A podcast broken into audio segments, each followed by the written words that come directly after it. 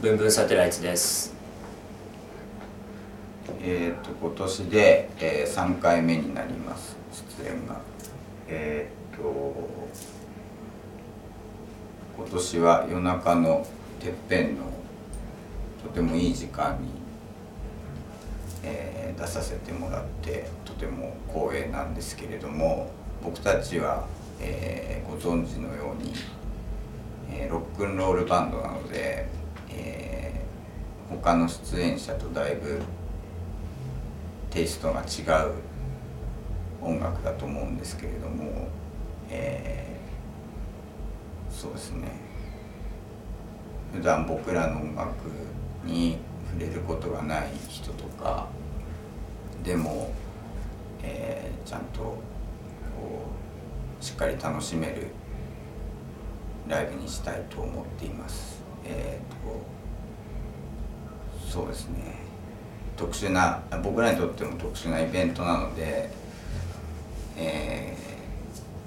ー、気合を入れて臨もうと思ってます、はい、そうですね。前回出た時は朝まで結構早い時間の出番だったんで朝まで他のバンドを見ることができて時ギャラクシーというギャラクシー UR の人たちの生のライブを見てすごく感動したのを覚えてますね。僕はですね結構早い時間から酔っ払ってしまって あんまり記憶がなくてですねいつの間にか朝カンカン照りになってたっていうあと財布の中が空っぽになってたっていう。は いみんなに周りにいる人たちみんなにですねたくさんお酒をおごってですねおごったらしいんですけれども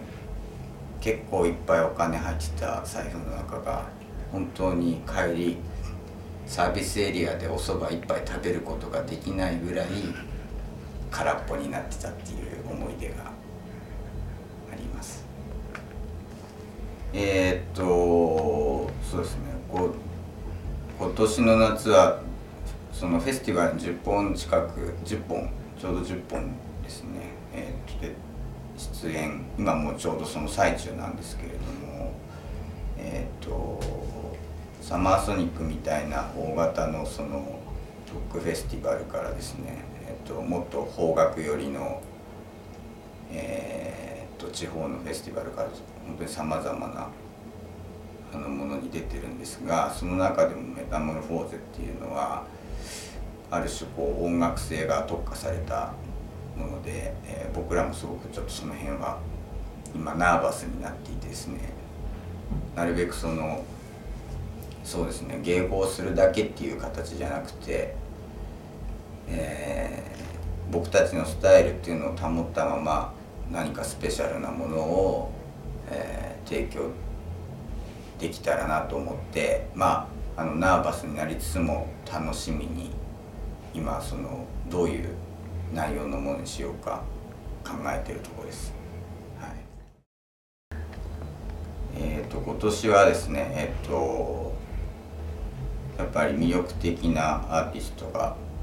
たくさん出演するんですが、えー、僕は次の日にですね長崎にで、えーと別のフェスティバルがあって終わったらすぐ移動しないといけないっていうちょっと